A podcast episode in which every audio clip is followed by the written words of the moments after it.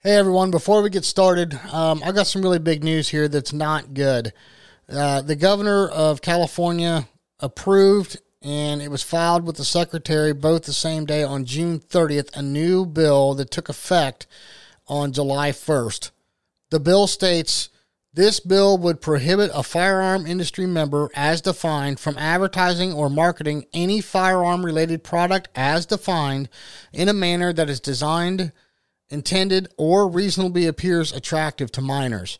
Now, this bill goes on, okay? Um, it's imposing $25,000 fines. They go as far as to talk about t shirts, hats, coaching, instruction. This is for minors in the state of California. Now, I suggest we're going to copy the link to this bill in the podcast description. You can go down and click on it, read it for yourself, interpret it as you will. If you're a member of the industry, I would contact an attorney and let them advise you on what to do on this. In the short term interim, I have spoken with Michael Hampton of the NSSA, NSCA. He did inform me that they will be uh, prohibiting any kind of literature, both digitally and print, uh, going to a minor in the state of California from here on out uh, until this is resolved. I also spoke with John Commerford of the NRA. They are filing suit and they're going to seek out an injunction. But until that time, use caution, read the bill for yourself, interpret it as you will.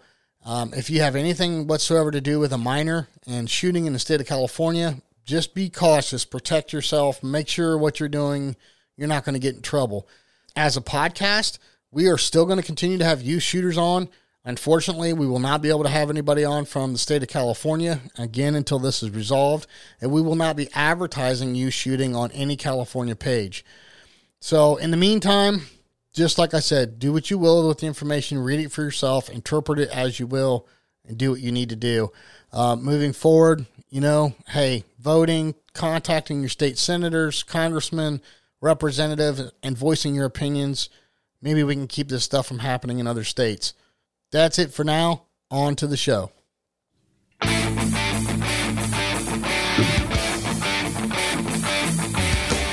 Welcome to the Dead Pair Podcast, energized by KLMO Ammo Gamebore US, with your hosts, Jason Rambo and Sean Alley. Coming in hot with the 411 on all things sporting clays.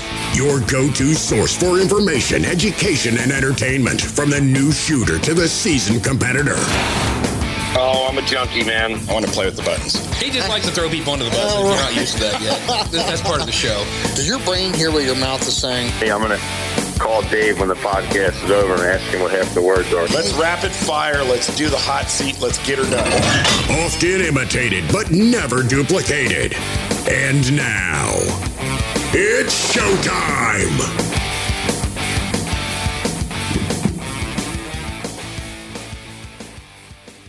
Woo! Yeah, it's showtime, mate. Jason Rambo. Gee, Christmas. Let's do it. No more Red Bull for you. Oh man, I got two more left. Hold on. What's up, my large mammal friend? Ah, just you know, rocking like docking. Yes, we've got another exciting week with another new guest, Mr. Brett Seibert. Yeah, yeah. Uh, everybody talks about the big targets that they throw at Northbrook. yes, and I mean we've seen big targets. We haven't been in Northbrook. I don't think Northbrook throws quite what we saw at the US, At the U.S. Open, yeah, yeah, know. I, I don't think people from NASA have seen what they threw at the US. Open. Maybe, Open. but we're gonna find out. Yeah. so let's talk about that just for a second here before we get Brett on the phone. You know, clubs, targets, rising costs, planning shoots. I mean, it's all a topic of discussion. It seems like around the club nowadays. Well, I mean, it's it's just hand in hand with what the economy is doing right now. I mean, everybody is feeling the pinch of high priced fuel, which is in turn making all of the goods that we typically buy much more expensive to purchase. Yeah. So shells are more expensive. In turn, the clay birds are more expensive. Uh, travel's more expensive. Hotels more expensive. The food that you eat when you go out is more expensive. I mean, it's costing more for everybody in the country to do their day to day. Not to mention their hobbies. Well, you know, and we'll we'll ask Brett his opinion here in a minute. Um, being as somebody that you know, general manager of a club, Yeah. but uh, I I think you know I've seen it more and more. Is people are the diehard shooter is a diehard shooter, right? They're going to go to the club no matter what it costs. But I think they're starting to back off a little bit of how much participation. Even though what I'm getting at is so let's say they go to the tournament, but they're not signing up for every single side game or sub gauge event. Or, Yeah. you know what I mean. So Yeah, and I mean, and I think that's that's the biggest realization. It's like, look, the, the big guys, the top names in the game, they're going to keep doing what they're doing because that's what they do. Right. But everybody else who does this, like me and you, weekend warriors, this is a hobby for us. You got to start kind of looking at things and saying, well, I got X amount of dollars in the budget to do Right. do this sport, right. and at the end of the day, you got to make some decisions. Yeah, and I think it's been talked about way too much as far as the U.S. Open targets. But uh, you know, I think when people go, they're looking for more bang for their buck, if you will, Yeah. because of the, like you said, all these rising costs. So people want to go and have fun and not feel they want to feel challenged, not beat up. You know what I mean? Yeah, I mean, well, let's face it. Look, the U.S. Open is the U.S. Open. it's the US Open, so it, it's got to be what it's got to be. And uh, Rick had every right to do what he did, and oh he- yeah, absolutely. And I mean, uh, he, you know, we've talked about it before. He Yeah. threw a great event, but it's it's his course. He can do what he wants. But I think for the regular events locally that aren't a U.S. Open, clubs have to be careful. Yeah, got to keep it friendly, got to keep it fun because you want people to come back. sure, So exactly. keep that in mind. You know, you don't have to set targets like the U.S. Open. Again, it's the U.S. Open, and that it's totally fine to do that there. But again, local tournaments, make sure it's fun. You, you want you want people coming back. Doesn't have to be charity. No, it doesn't have to be charity, but it's it needs to be challenging, but still enjoyable. So you and I recently shot a tournament, Yes, we did. and how'd you do? I came. I know how you did, but Yeah, tell I- everybody else how you did. I, I had a really good day on Sunday. I haven't been shooting much. Work's been crazy busy. Haven't had time to practice for months. And it showed on Saturday. I went out there and shot the super sporting and, and the main. Didn't do real great. Um, but Sunday, things started kind of clicking on the main. And I had a really good run. And I let it get in my head in the last two stations, dropped six birds. And yeah, I was sitting on a 92, dropped six birds and wound up with an 86. And if I would have kept my 92, it would have been HOA. Yeah. and I know you had a great, great weekend. You've shot better than you have in months. Yeah, and you know it's been well talked about. I've been shooting extremely poorly, and I felt like this weekend was a step in the right direction. Mm-hmm.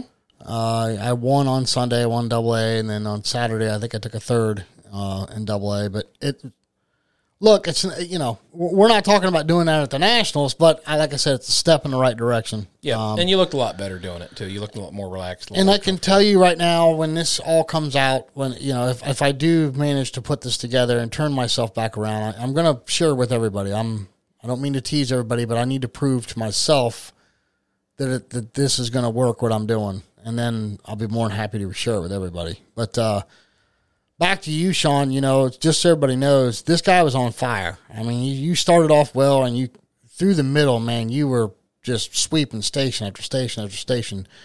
And I think you put too much pressure on yourself. I did. I did. We rounded the corner. We had station one and two to finish up, and I just started thinking too much about it. Got a little too tight, a little too analytical, and it bit me in the butt. Yeah. So, oh well. It and again, I, I look at it as a learning experience. I haven't shot that well all this year. Again, limited time to practice. Been busy with work, and I'm not making excuses, but it is what it is. So And- can I can I share that with everybody real quick? Sure. Station one, Yep. learning experience, right, for Yep. both of us. Absolutely. and let, let's you know we want to help people so this station when you were standing in the box sean helped me out here traps both traps were off to your left so if you're facing 12 o'clock they were at 9 o'clock Yep. And I was first shooter. and you were first shooter and true pair i'm going to say they were deep quartering true chandelles Yeah, with a little bit of belly. Uh, they weren't true. I don't know if they were true chandelles. They were like half chandelles. They were about half belly, three quarter belly, yeah yeah because they were curling away and they kind of came back into the woods. right and so the front target was low and fast the second target was a little bit higher and a little bit slower Yes, true pair true pair. and you went front target, back target. And waxed the first pair, then went uh, lost dead, then went lost loss. Right. Yep. And everybody else in our squad pretty much did the same thing. And I stepped in the box. Now, for me, a natural rotation is not to go to the front, to the back, to the front. so what I mean by that is, you know, you connect with that first bird and you're swinging left to right and you break that first bird. Now you're going to come back to the left, connect with the second bird, swing to the right and break it. That's not a natural movement to me. So the natural movement to me was to start in the back, swing left right, break the first bird, keep your momentum going, go to the second bird, right? Connect with it and Yep. break it. One smooth, fluid movement. And it worked. Yep. And I And I wish I would have shot it the way you did because after I saw you shoot it, it's like, yeah, duh, I should have probably done that. Now, honestly, I could have broke it either way. Yeah. But the point of it was the first trap was about 20 feet, 30 feet in front of the other one. Mm-hmm. So it was coming out first and faster, and it basically got to the woods quicker. And I, for some reason, I just didn't think I had the time to go back to front. But that's where the target setter did his job. Absolutely. If, creating anxi- anxiety in your mind, thinking, "Oh my God, I got to get that first bird first, or that front bird first. But honestly, it wasn't that I wasn't able to hit the targets. It was I was putting too much pressure on my mind and thinking about my score. But we're thinking- talking, but we're talking about technique. So what I'm saying, what I'm asking you, No, no, you're you're absolutely correct. The way you did it was the right way to do it. I There was- ran the station. you ran the station, and there was no doubt that coming from the back to front was better. And typically, I do that. However, again, I didn't get to see the squad shoot in front of me. We got up there; they just packed up and left or something. And I was the first guy on the station, so I watched it, and it seemed like I had plenty of time to go from the front and just kind of do a collapsing lead on the second bird. And again, the first pair worked out fine. Second pair dropped one, and then third pair. I think I got frustrated and just dropped both birds because I was frustrated. Yeah. Well, that's part of being the first shooter. It's a mental thing. It's a mental thing. But then I and then I had struggled on the last target because I think I was messed up from that from that station. And there we go. It wound up with an 86 instead of a 92. So there you So go. you, had firsthand experience, lesson learned, mm-hmm. and we're sharing it, sharing it with our listeners. That's right. Yep. And that's the thing of it is you learn more from your mistakes than you do from your successes. There you go. Well, hey, speaking of success, Mr. Seibert's had a lot of success running Northbrook, so let's get him on the phone. I want to hear what he has to say about Northbrook. Sounds good.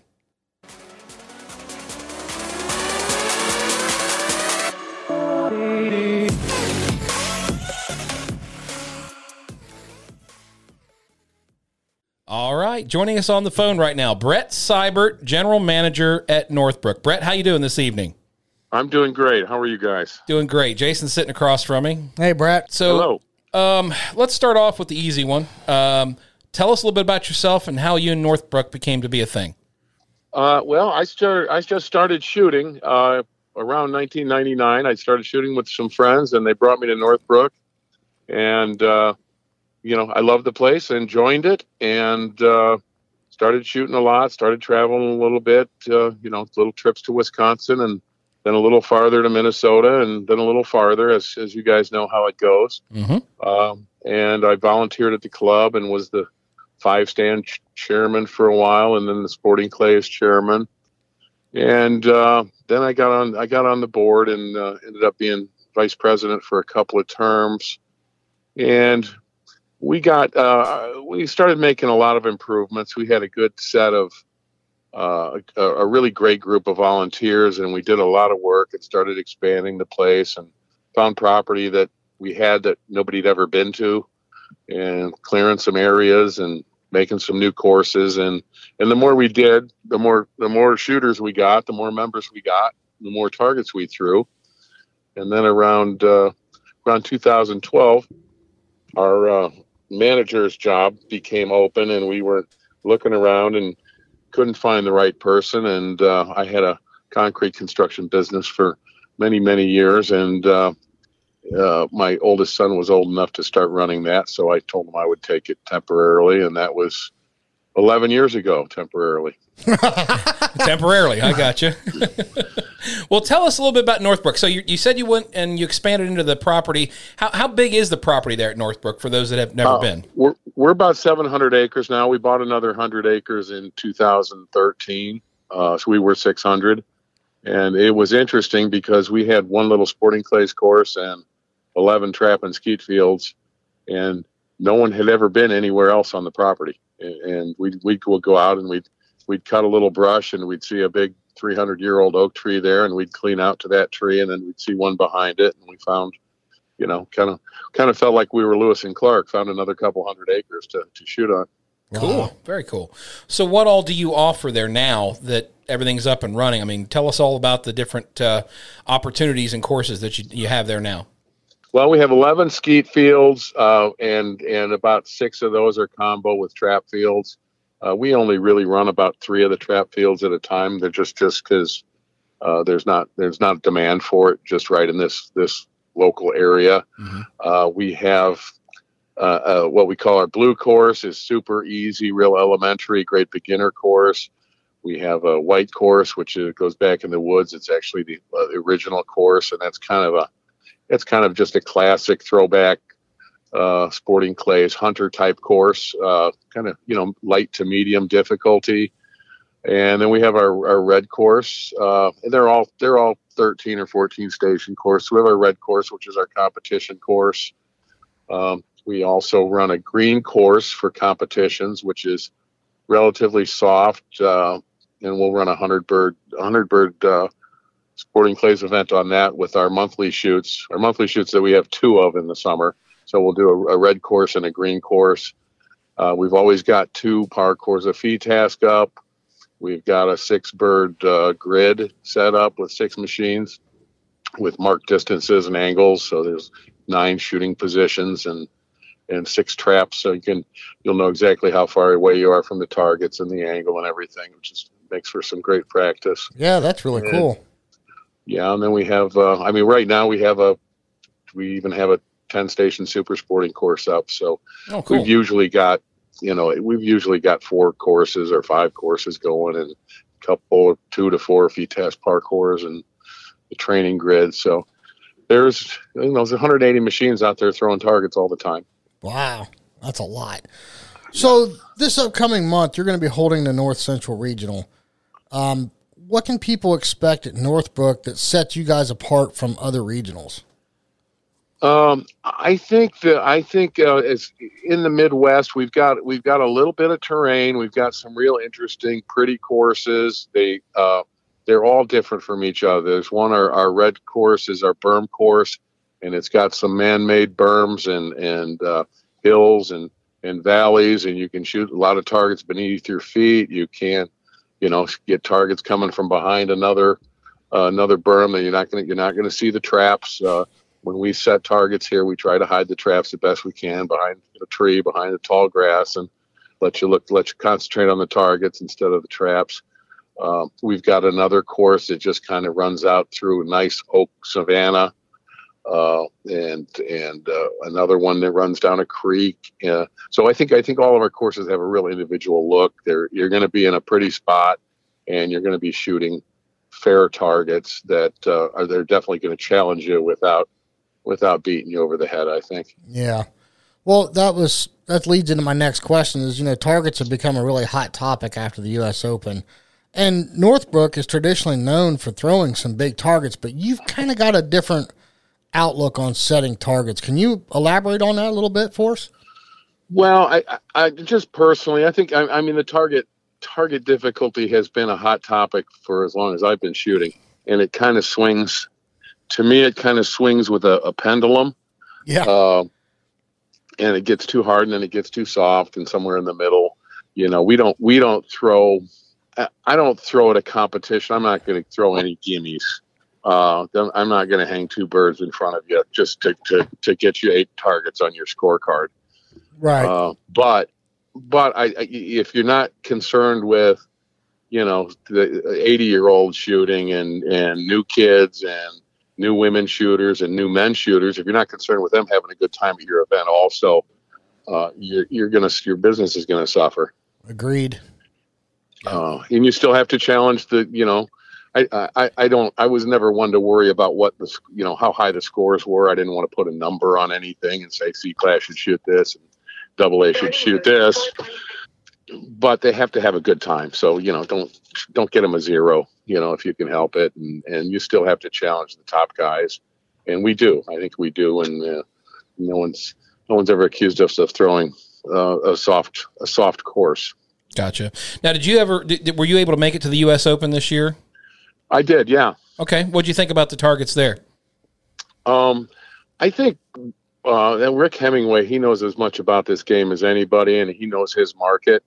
I think, and uh, I I think he threw exactly what he wanted to. Um, and he's you know he had a philosophy. He wanted it to be the most challenging shoot of the year, and it I mean it definitely was. Mm-hmm. Um, I I don't know if uh, everybody had as good a time as you know maybe the top ten guys did, but you know it was work. It was definitely work. yeah. I mean I didn't I hadn't practiced and I and I shot it and I shot I shot poorly. I shot about as well as I had a right to, you know, for not shooting all year, and uh, it was tough. They were tough targets. They were big. They were fast, and uh, you know there was a lot of them I loved shooting. well, um, all right. So let's compare that now to what you typically are going to shoot or set for your regional. Where do you kind of fall in the mix between the U.S. Open and what you're going to be presenting to most shooters?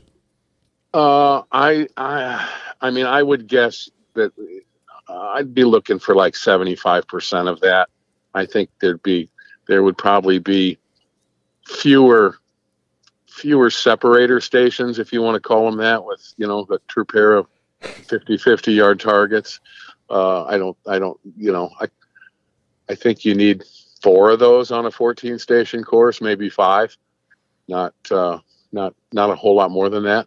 Okay. So I and I think uh, you know you don't have to a lot of a lot of the stations you can have a big bird on it, you can have a hard bird on it, but uh, the second bird doesn't have to be right behind it. Yeah. So so give you know a little give and take and and I always think about a couple people that I I felt bad previously in past years when I've set some courses that you know watching some some friends of mine shoot and some people that I know came a long way and, and watching them just flounder and you have to keep them in mind while you're setting I think a little bit Yeah. you know unless you want to have a hundred person shoot you know you know if we're going to have six seven hundred or twelve hundred people at a at a tournament then you've got to make uh, let's try and make three quarters of them happy Yeah. Well, what kind of numbers are you looking at for this year so far? Uh, we've got a good we've got a good sign up for this year. The the North Central Regionals hasn't historically been a huge one, but we're well over 600 right now. So, uh, and it's climbing. Uh, it's it's actually surprised me this past month because usually usually you're about where you're going to get, but we've gotten quite a few new entries the past couple of weeks. So I won't be surprised if we end up you know in the high sixes. Okay. Well, you know, Brett, a, a good friend of the show, Eric Roden, uh, and also sponsor the show, Barepelt. Um, he was telling me he's a member out there at Northbrook, and if I understood this correctly, you got a little different way of running your regular tournaments at Northbrook between the different courses and the amount of targets shot. Can you tell me what that's all about? Because it sounded really interesting. Um, we started uh, we started with a green course uh, probably three or four years ago, four years ago, and we just thought, and, and, we, and we did it. We do a green FITASC event too. So so our events used to be uh, just our red course, hundred bird, very challenging targets, uh, fifty bird, very challenging uh, uh, FITASC, and and maybe a five stand or maybe a fifty bird super sporting or something. So we added in the green, and we kind of just called it intro to sporting tournaments and we added in a green FITASC which are you know 50 birds that you better hit 48 of you know? And and uh, we our, our feeling was that people were intimidated. You know they've already come to a gun club. They don't want to go over to the registration table if they're new. And we thought we would just you know literally grab them by the hand and take them over there and show them how to sign up. And we had some volunteers and our board members uh, take them take them out and take them to the green course. Let them shoot, you know, a 65 or a 75 at some at some targets, uh, at some some simple targets, and our membership took off. Our shoots took off. Um, uh, we had, uh, I think in I think the first year we put 300 people, new new NSCA members into into G class Awesome. the first year, and I think 200 the second year. It, it was the one shoot in the country that D class was by far the biggest, bigger than master class. Really? Wow. Yeah, yeah. Um, and and they just uh, we've kept doing them, and the, the the red course guys go shoot the green course because they want to go shoot it, see if they can shoot a 98 or a 99. You know, I think we've had one one or two 100s in three or four years. So uh, you know they're getting more registered targets. Uh, they're they're working on their concentration and and uh, working on their game. That's so it's cool. I mean it's win win and everybody's liked it. And our, our tournaments are our, our monthly tournaments are over two days. They're self scored. Uh, there's no money back to class, so you know, so we can trust everyone. There's uh, some options, and and frankly, around here, people don't play the options very much anyway. You know, so a, a a 200 person monthly shoot, I might send out $200 worth of option checks. Oh wow. So- okay. Yeah, so they're out they're out to have fun and, and get better, and I think uh, our shooters have gotten a lot better. So you got me curious. Obviously, your idea with introducing new shooters to a tournament has been perceived really well. But do you see, though, out of let's just say, for example, there's 300 people that signed up for D class. What would you say the returning number is? Is it pretty pretty strong? It's about 40%. That's not bad. Pretty good. That's not it's bad. pretty and, and I mean that's the following year. Yeah. So that's there's 40% of them are signing up and with a paid with a paid membership. Uh, the following year, it's easy to get them to take the free membership at CLM, but if they if they renew, it's pretty good. Yeah. Gotcha. Absolutely. Well, um, going back to the regional event, so for those of us who haven't been there, what kind of amenities are there? I mean, I imagine that are you do you allow camping there? People with campers and stuff are they allowed to stay on the grounds or? Yeah, we have we have uh, 20, 20 RV spots or so, and uh, they'll they'll fill up. Uh, we'll have gunsmiths, of course. We've got a ton of ammo. We've laid away a ton of ammo and been working on that real hard the past couple of years. Uh, so we've got a we have a barn full of Winchester, RC, a little bit of Fiocchi. Um, we uh, they I think people are impressed with the the grooming of the grounds. We take real good care of it. The the grass is going to be cut. The the bugs are going to be sprayed. They're going to have great food. Uh, the clubhouse is very nice. The air conditioning works, stuff like that. You know, that's big and and uh, a nice outdoor pavilion and plenty of tents and and plenty of activities. And we have a we have a group of members that works hard on uh, on uh, volunteering to, to do a lot of uh, a lot of the extras. And locally, nice. uh, locally around the uh, the facilities, uh, what's the closest town? Like, where, where are people going to grab a hotel and maybe go out and get something to eat outside of the course? Uh, they're gonna they're gonna probably stay in Libertyville or Grayslake or uh, or Mundelein are probably the three closest towns. Mhm. Um, we're only you know we're less than an hour from downtown Chicago. We're 40 minutes from O'Hare, so if they're flying in, uh, they're gonna they're probably closest they're gonna be to any big club uh, to a major airport. Uh, we're we're an hour from Milwaukee Airport, so you know the location's really ideal, and it's uh, you're out of the city, you're well out of the city, and it's a semi-rural kind of area with some nice towns close by with great restaurants and uh, and plenty of nice hotels. So Gotcha. I want to shift gears here for just a second, Brett, if I could. Am I correct in saying this that you were kind of instrumental in helping Mark Baltazar with American Field Sporting? Is is that correct? uh, yeah, we worked on that. I worked on that with Mark for quite a while. We worked on it for a couple of years and went through all the rules and did some tests and spent a lot of time on the phone and a couple cocktails here and there. Um, it was a lot of fun, and Mark's a Mark's a brilliant guy, and and wanted to, you know, we both wanted to come up with something that was a little faster and a little more fun than than some of the experiences we'd had, and we knew we knew uh, we knew what what what people were having problems with and what they weren't liking about some of the games. Well, you know, anybody that listens to the show knows that I'm a huge fan of it. Um, it's been out for a couple of years now. What's what's your outlook on it now? I mean, what do you think? Is it headed in the right direction? Is it is it growing at a rate you think it should be, or are we a little behind? Or what's your take on it? Uh, I think it. I think it. It absolutely took off way faster and was way more successful than I thought it would be. People just uh, people just liked it, and uh, and and they went for it. And it wasn't it wasn't anti anything. It was more of a you know let's let's just look at things like you'd look at your own club and say, geez, this is kind of dumb. Why do we do this? Why don't we make it easier for the people to, to that we want to come shoot to come shoot? Yeah, um, and and the game it, it, the, the a lot of what we talked about was you know younger shooters and you know in the shooting game maybe you know kids like 40 year olds you know yeah, and, and and younger um, not wanting to spend nine hours or 11 hours at the gun club to shoot you know a couple hundred targets so how do we get them how do we get them here you know, people are busier, kids are busier. How do we get them get them to come and scoot, you know, and and have, still have a good time without it being a week long or day long commitment. Yeah. Gotcha.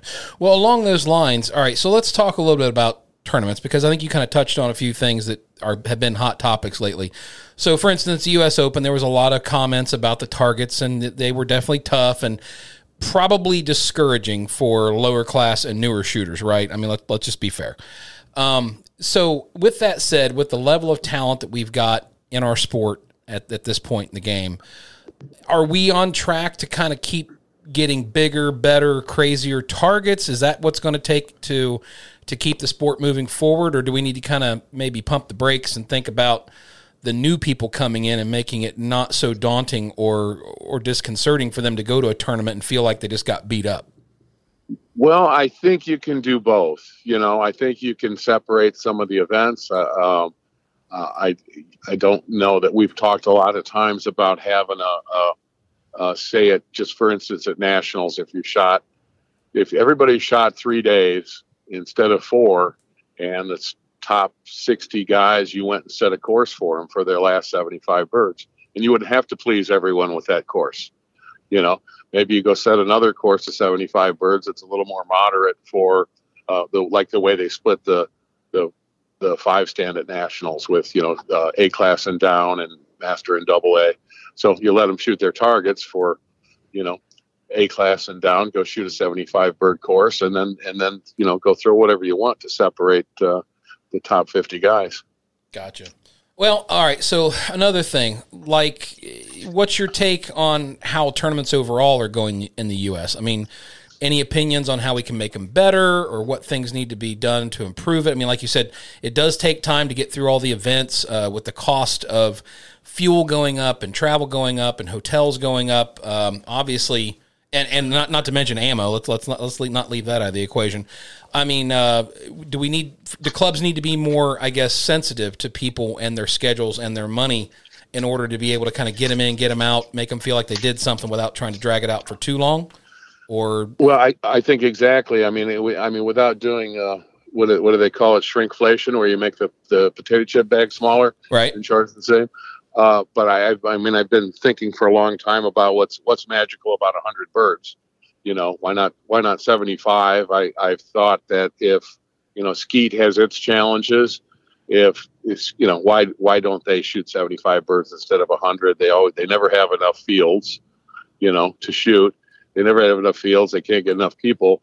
Uh, uh, or, or have too many people at, for a smaller club to have a tournament. If they should, it's going to be the same guys in their shoot off you know so i i it, you might have one extra guy in a shoot off that ran a 75 instead of running a 100 and i think we could i think we could help our shooters out a little bit that way in sporting as well uh, you know just uh, just uh, you know do a 77 bird super sporting instead of 100 uh, it works out good with the numbers you don't end up throwing extra birds you could throw you know 11 seven bird stations and and uh, uh, ignore the 100 bird gospel just because shells come in a 25, uh, 25 count box.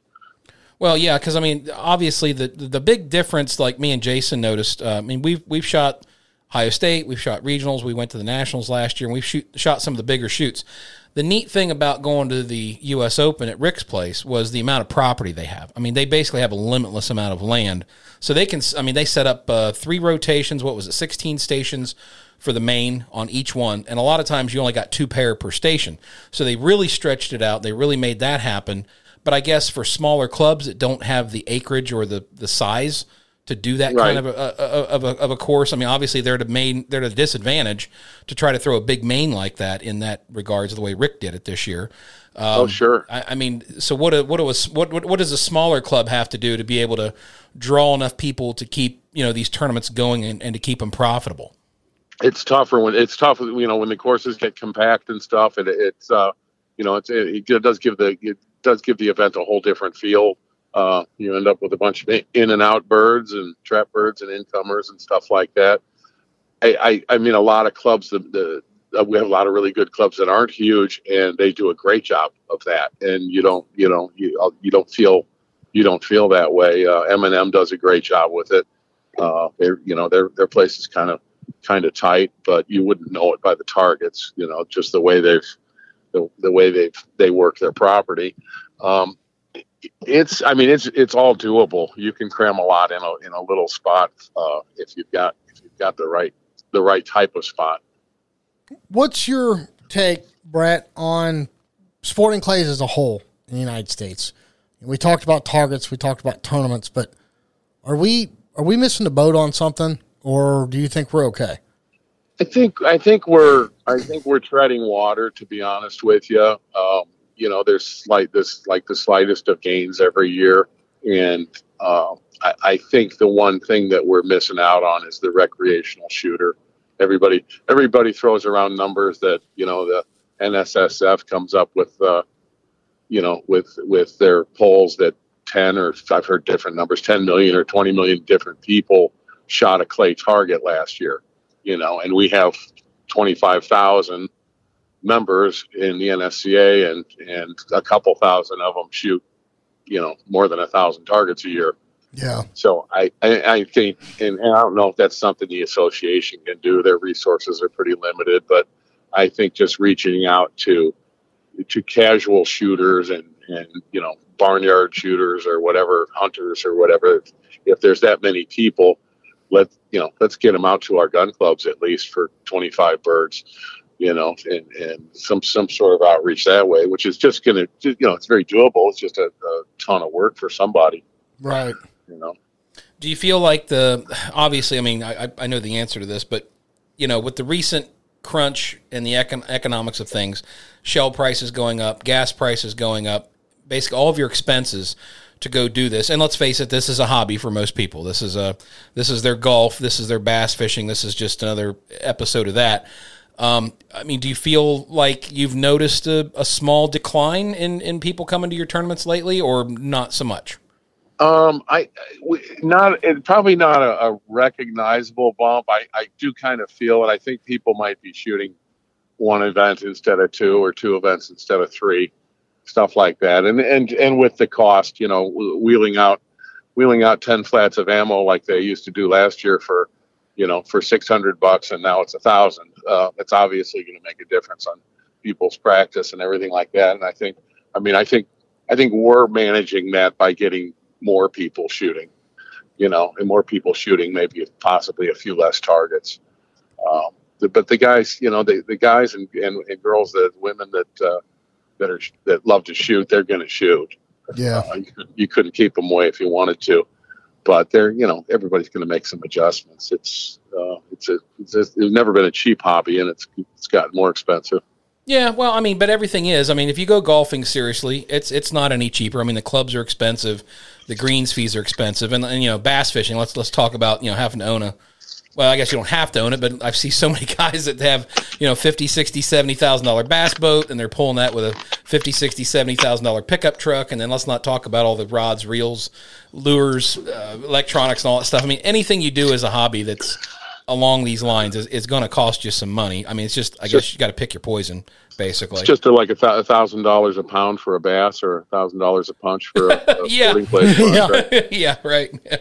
Yeah, you can't eat the sporting clays though. That's they taste terrible. I've seen exactly what you're talking about though. I, have been noticing it at tournaments for the last few months. Is you still see the same amount of people, you still see the same people, but they're not signing up for every single side game, every single you know FITASC and sporting. Right? they're going to go there and shoot the sporting, maybe the prelim, and that's it. Or maybe they'll shoot the prelim and the FITASC, and that's it. You know. So I see what you're talking about. Yeah, I I, I, think, and I think uh, I, I mean, you asked what uh, earlier what what we're missing. We we've gone whole hog over supporting the youth shooting, and that's great. And it's a it's an easy thing to get money to do. It's an easy thing to get donations and volunteer time and everything for the youth shooting. Um, and we've started at, at Northbrook and, and, and a lot, a lot of the clubs in Florida and a lot of the other clubs have just started t- uh, targeting and inviting the women to shoot. And it's, I wish we'd have done it earlier and I wish we'd have done it with the effort that we've put into the youth shooting because it, if if you can get them to shoot, everybody can shoot. If mom can go wants to go to the gun club, then the kids can, and and dad can and everybody can, and it's it's you know it's fifty percent of the population. you know, Right. and and they're having you know we've we've had some, pro- some programs here. Well, my daughter ran has run a, quite a few events called uh, Ladies Book Club, and they come they come and they go out and shoot 50 birds, and we give them a little lesson and something, and then they come inside and uh, and have some food and get drunk, and you know they're they're like when's the next one, and they Yeah. join the club. They join the club that day. Yeah. So uh, I wish you wouldn't we have said need to that, go Brett. after them. I wish you wouldn't have said that. My wife edits these things. If I get her, out, I could barely afford registered targets as it is, let alone for two of us.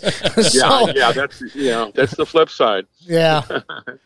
Well, Brett, I'm going to have to make it out to your club sometime. My brother-in-law recently moved out to Chicago, uh, Prospect Heights area, so I think it's maybe f- He's not far. yeah, 40 Yeah. minutes, 45 minutes from you if I if I looked at Yeah, that right. he's not far at all. Yeah. Do I Send need him to over. Send him over. Well, I'm going to try to come out there and visit him sometime. Maybe I'll drag him over there. Uh, do we need to call ahead and make a reservation for anything, or how does that no, work? just come, just come on, just come on out and give me a holler. Let me know when you're coming. I'll show you around and get you shooting. Cool, man. I'd love to see the club because I've, I've heard all about the, what great targets you throw and, and how nice the club is. I really want to come see it firsthand.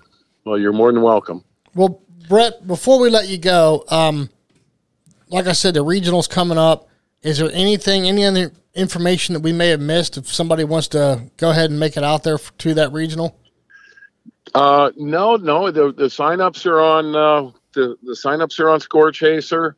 Um, if if any anybody has any issues or wants to make sure they have ammo, club websites, uh, NorthbrookSportsClub.org.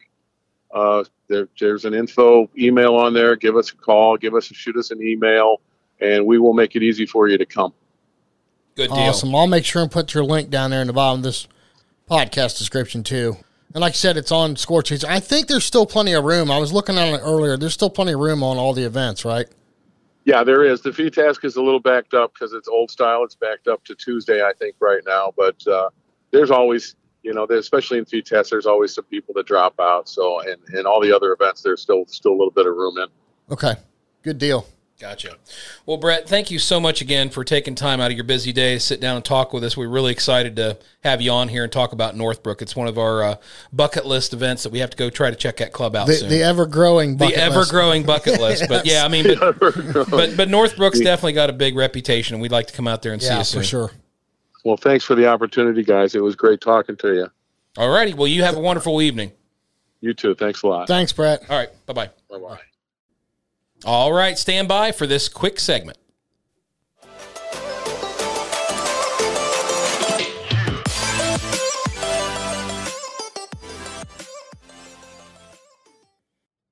All right, joining us on the phone for this OtoPro segment, we've got Chip Pitfield all the way up uh, from Canada. Chip, how you doing this evening?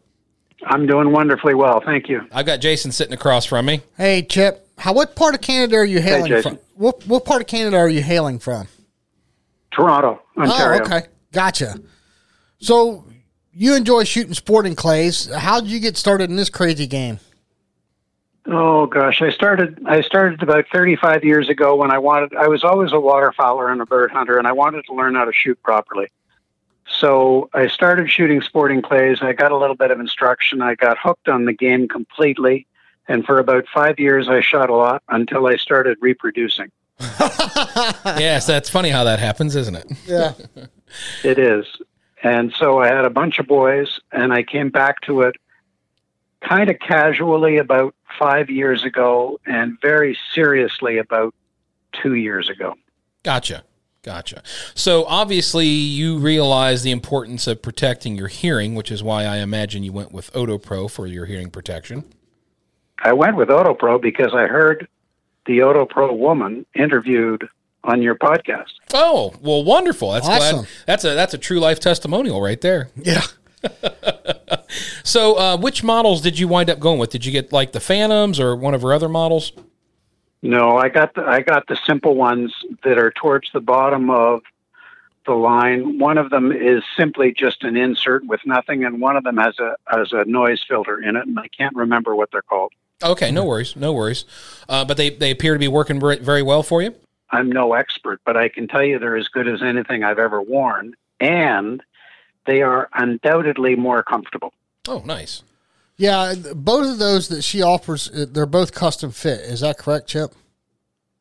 Yes, that's correct. I sent. I had molds made up here. I sent them down here. She has a woman by the name of Jennifer working for her, who is the most efficient, accommodating, helpful woman on earth. I, I can attest to that because she has been awesome for Sean and I to work with. That girl, I told Grace she needs flowers and chocolates and a raise. So, so Yes, I agree with you. And I, don't- I don't know whether she's 25 or 55, but she's a genius. uh, yeah, yeah, that girl, and she's a hard worker too. So, um, Yeah, I don't doubt it. so okay, so you've got both. You've got the custom fit, basically earplugs, and then you have the custom fit filtered. Now that you've kind of had a run of the mill with both, which one do you prefer using? Uh, well, I think it's the one without the filters. Okay, but but I'm making a distinction here that's pretty skinny, and I'm not sure that it's really well founded. okay. Gotcha. I Um, like them both. Okay. Uh, any negatives or anything like that about them so far? And how long have you had them? I was curious. to- None. None. Okay. Nah, probably. I probably shot with them 15 times. Okay. So you've definitely had enough experience with them to to know whether or not they're working or not, at least to that degree. So that's good. That's good. Well, they sure they sure feel like they're working. I'm I'm no deafer now than I was when I started using them. gotcha. So let me ask you this, Chip, from start to finish, tell us about the experience working with O- OtoPro. I think I sent them an email, and uh, Jennifer contacted me. And if I'm not mistaken, she might be in Mississippi. I think. Yes. and uh, told me what the process would be. We discussed what I wanted.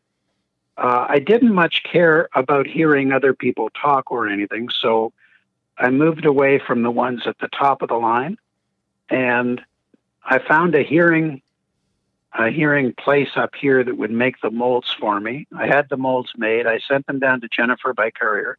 She, I'm going to say, I had them within a week back back to Canada. Wow. I think I had we have a we have a, a small place in Florida, and I think she might have sent one of them to Florida for me. Uh, so it was like convenient as hell. The service was unbelievable. Well, that's good. That's that's awesome to hear, and I'm sure that Grace and her staff will be very happy to hear that. Um, so, if there was any of your shooting buddies out there that you you know pal around with, you see, and they're asking you about hearing aids, any reservations about recommending OtoPro to them? No, I've already done so, and I have a friend who uh, who already dealt with Jennifer and was very pleased. Excellent, excellent. Awesome. Well, Chip, thank you very much for spending a few minutes with us. We really appreciate it. And I, I know Dr. Grace is going to be really happy to hear uh, your comments and your testimonial about OtoPro. Well, thank you guys for calling me, and uh, I very much enjoy your podcast. And uh, thanks for giving me a shout. Thank you very much, Thanks, Chip. Chip. Have a good night. Yeah, you too, guys. See ya. All right, bye bye. Bye bye. Well, Jason, I don't know about you, but again, Northbrook's been on my bucket list for a while. I need to get out there now with my brother-in-law living outside of Chicago. I really just need to make it a point to pack the gun, take it with me. You know it would help? What would- Seriously? what would help? if you would just win that daggone lottery ticket we've been talking about, we can we can start dwindling this bucket list down a little Well, bit. I keep trying. I mean, you'll remember that I, I got some Keno tickets while we were waiting for a pizza after our tournament, and uh, you ain't going to do it with Keno. I dude. don't think I be- even hit one number out of the ten numbers that I picked. So It better I- be Powerball or Mega Millions for what we want to do. Yeah, no doubt, no doubt. So, but that's that's good, man. I mean, again, uh, Northbrook's been on my bucket list. A lot of people talk about the big targets that they throw there. I'm going to have to definitely go firsthand and experience it myself. Yeah. Well, you know, Eric Roden tells us all the time, you know, how nice it is there, and he's a regular member there. Right? And uh, he's like, "Yeah, man, come on," you know. It's like there's 50 other clubs. It's like, yeah, come on. You know? Yeah, and I didn't realize that they had this much. I mean, 700 acres. That's about the same size as the National Shooting Complex, right? About in the, in the same ballpark, right?